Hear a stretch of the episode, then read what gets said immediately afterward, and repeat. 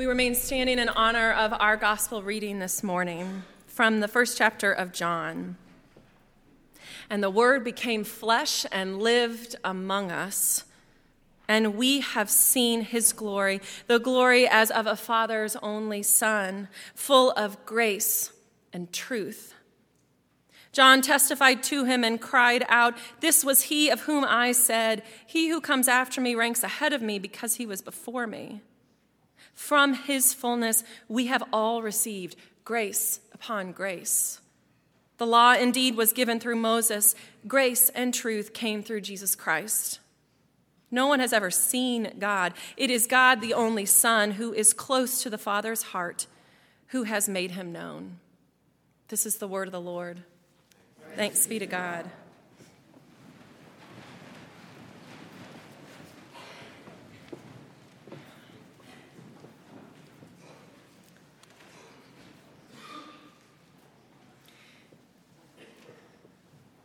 I made a New Year's resolution a couple days ago.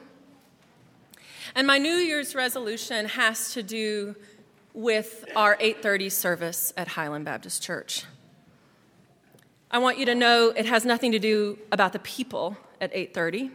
It has nothing to do with what we do at 8:30 worship. It has to do with something that appears on my phone always during 8:30 worship.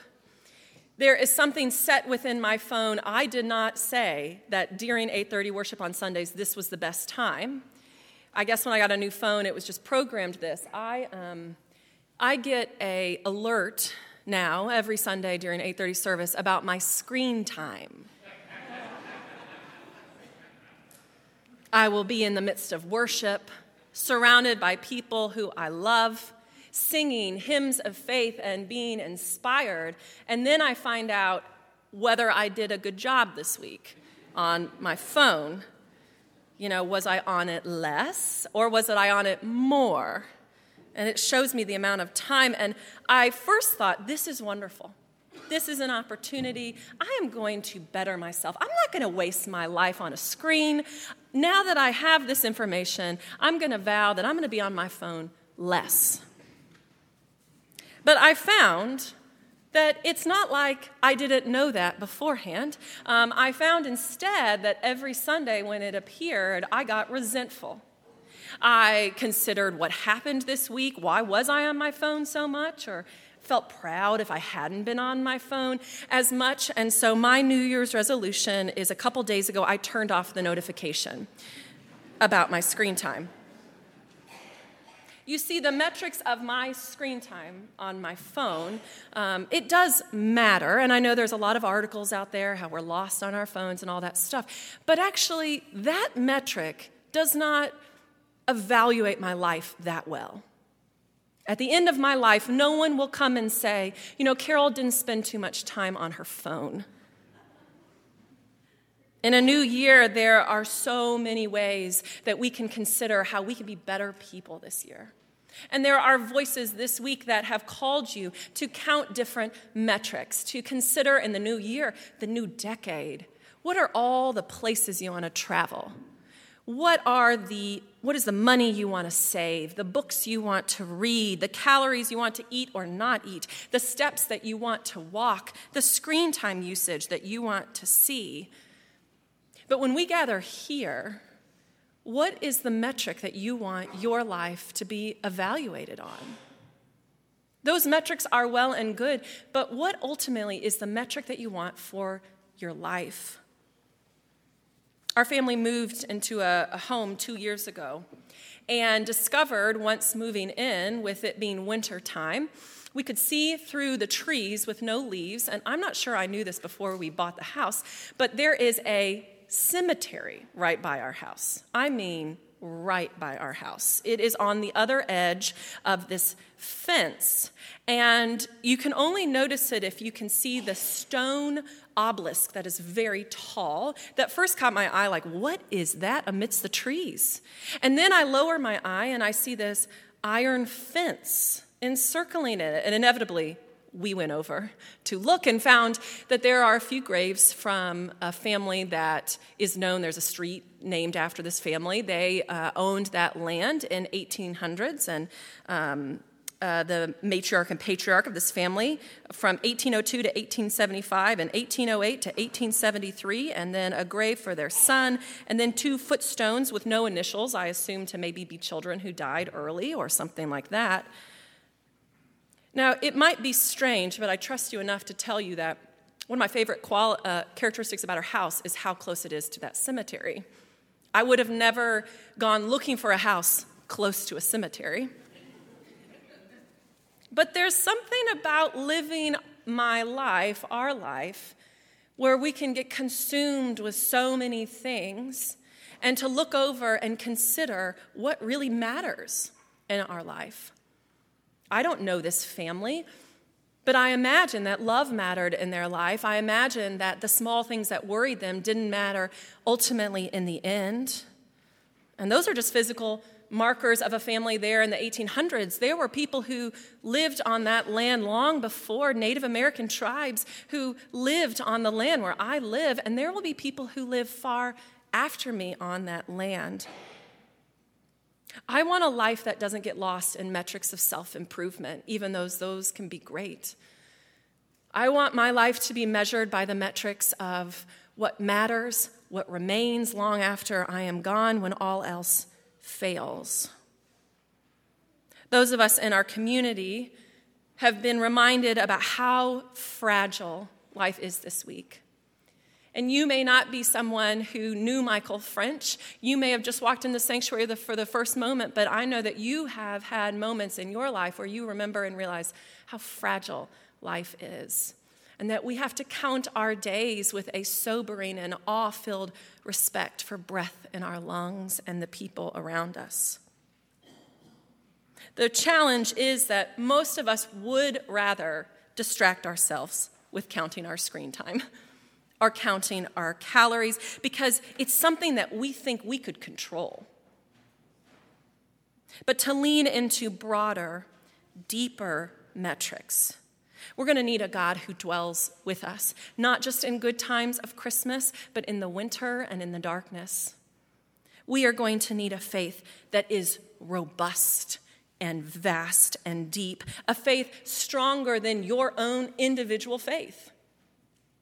Going it alone in grief is a very lonely place to be. And I imagine wherever you were when you heard about Michael French this week, you probably wanted to go then be with somebody else who knew Michael, to gather as a community to remember him and try to make sense of what cannot be made sense. We need a tapestry of faith with threads of belief from everyone knitting us together to carry us through. Could we enter into a new decade not running from these truths and numbing ourselves, but courageously loving each other within them? Wendell Berry writes a lot about membership, about this idea of our lives being connected. And he writes a poem called Rising that just stuck out to me this week. Here's a portion of it. Any man's death could end the story his mourners, having accomplished or accompanied him to the grave through all he knew, turned back, leaving him complete.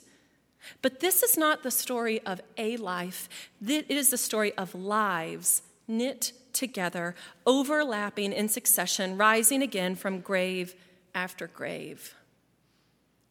We live in an era where loneliness is described as an epidemic.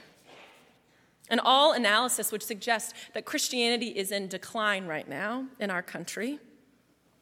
And there's no greater irony that this life that we share right here is exactly what people are craving outside of our doors. A story of lives knit together, overlapping in succession, rising again from grave to grave. I thought this week, as I do sometimes in moments like these, what do people do without the church? When a life is lost unexpectedly, what do people do without the church, without a community who grieves terribly with this? We may not be evangelicals or call yourself an evangelical. But surely we have some good news to share. The word is becoming flesh right here among us, and our lives are knit together and held in Christ as one. The Holy One dwells in our midst. We are seeing Christ's glory with our own eyes. Some people are just able easily to see Christ's glory, and that's wonderful. Most of us need some help. Most of us have to come to a space to share about our lives and see where the glory is when we cannot see it for ourselves. True faith is only possible when the story of our faith is knit together, overlapping in succession. If you've come to our Cloud of Witnesses series, you know that. People will sit up here and they share about their faith, and those stories go with you as if they happened to you that you lived with them, that their faith becomes your own faith. We are a people whose faith accumulates through the years because we learn from one another. So, what if our metric as the church is how we are knit together? So that your faith blends into mine and mine into yours until it is a beautiful tapestry through which others could not tell where your faith begins and mine ends. But there are reasons why screens are so tempting to live behind. For living woven together with others face to face requires vulnerability and courage and grief, a willingness to be broken hearted when another grieves. And after a week like this with Michael's death, you know deep in your bones that there's an emotional depth required to be in a church. It's not that it's just about a church, though. Ultimately, when we are in places in our lives, we could recognize that there are people with us, even if they're not physically by our side. It might be a special place where you have a memory. Even just yesterday, um, we took our oldest two kids to a UK game. And amidst all the lights and the fireworks, which terrified some of them, um, and all of it, I couldn't help but think of my grandfather who had passed away, who loved UK basketball games. And being here in the midst of this arena and this sacred moment of carrying him with me as if I could just look over and there he would be. I hear when in, I'm in the sanctuary, I, when sometimes when we sing, I imagine all the voices who once sang in the sanctuary as if we're all here together. Our faith is not just about the present moment, who, people who are with us right now because we carry the past. We are people of Scripture. Other people's stories from the past matter to us. Our pillars of faith, who taught you um, what it means to believe, you carry those people with you. And we carry a promise for the future. All that exists right here, knit together. And we have to remember that in the memories that we carry, in the stories we tell one another, we are transported and carried into the future. Ta-Nehisi Coates' novel, The Water Dancer, is all about memory and the power of memory and uses this idea of conduction. This idea that actually those who were enslaved were freed not just physically, but by memory. By recounting things that are painful to remember to one another, they were carried to freedom. It's a powerful read because our country lives with amnesia most of the time about painful memories. And in this one scene, Harriet, also known as Harriet Tubman, Harriet, the character, is with Hiram, and she leads him out in the dead of night to a pier. And on the pier, fog begins to roll in, and he follows Harriet out, who begins to walk on water it is hard for him to believe how this is happening, but he trusts Harriet so much for the stories that have come from her. And so he follows her out, and she begins naming friends of theirs that they have lost. And she says to him, even in the pain of those memories, we forgot nothing, you and I. To forget is to truly slave, to forget is to die. Remember, friend, for memory is the chariot, and memory is the way. And memory is the bridge from the curse of slavery to the boon of freedom. That even in painful memories that we think we cannot bear, that when we bear them together, we are transported. And Harriet begins to glow, to emit light as she names all these people from her past, and Hiram is able to see them. And Hiram tells us this what happened then was a kind of communion a chain of memory extending between the two of us that carried more than any words I can now offer you here, because the chain was ground into some deep and locked away place where my Aunt Emma lived, where my mother lived, where a great power lived. A chain of memory extending between the two of us a story told over and over again until we find our place within it. Does that sound familiar to you? Because on the night that he was betrayed, Jesus gathered with his friends and he said, Here is my body and here is my blood. Do this in remembrance of me. Whenever Harriet or later Hiram would experience conduction, they would be exhausted afterwards. They would sleep for days because there are some memories that are so painful that you're going to have an emotional hangover for a long time. And yet, telling stories, even when we have grief, can liberate us. If not for the disciples who did not shy away from telling painful stories, where would we be? The first disciples of Jesus had to know how they would come off in the retelling of the stories, that the metrics of their lives would show them sometimes to be courageous and sometimes to be cowards.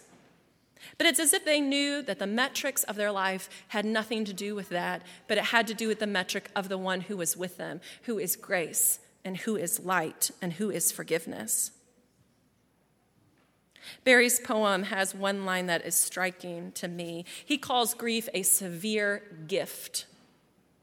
He writes By grief more inward than darkness, the dead becomes the intelligences of life. Where the tree falls, the forest rises. Where the tree falls, the forest rises.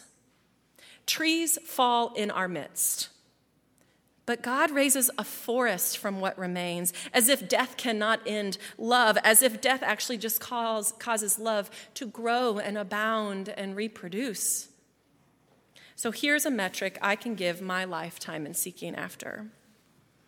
How much divine love might abound if I can give my heart and my soul and my full self to a tapestry of faith, wove, weaving my life together with people. We gather this morning for communion, for the remembering. And whether your knees are weak or your hands are too shaky or your heart too full, know this you come to the table alongside the saints those who fill these windows, those who we remember in our hearts, the saints yet to come. You never come to communion alone. There is a chain of memory extending between you and me, carrying us where we could not go alone. Anyone's death could end the story, but this is not the story of a life. It is the story of lives knit together, overlapping in succession. Or maybe as the, uh, the Gospel of John might have written Anyone's crucifixion could have ended the story. But this is not the story of a word, this is the story of the word, knitting all flesh together, overlapping in succession from the Father's heart into our own being, rising again from darkness after darkness. From his fullness we have received grace upon grace. Amen.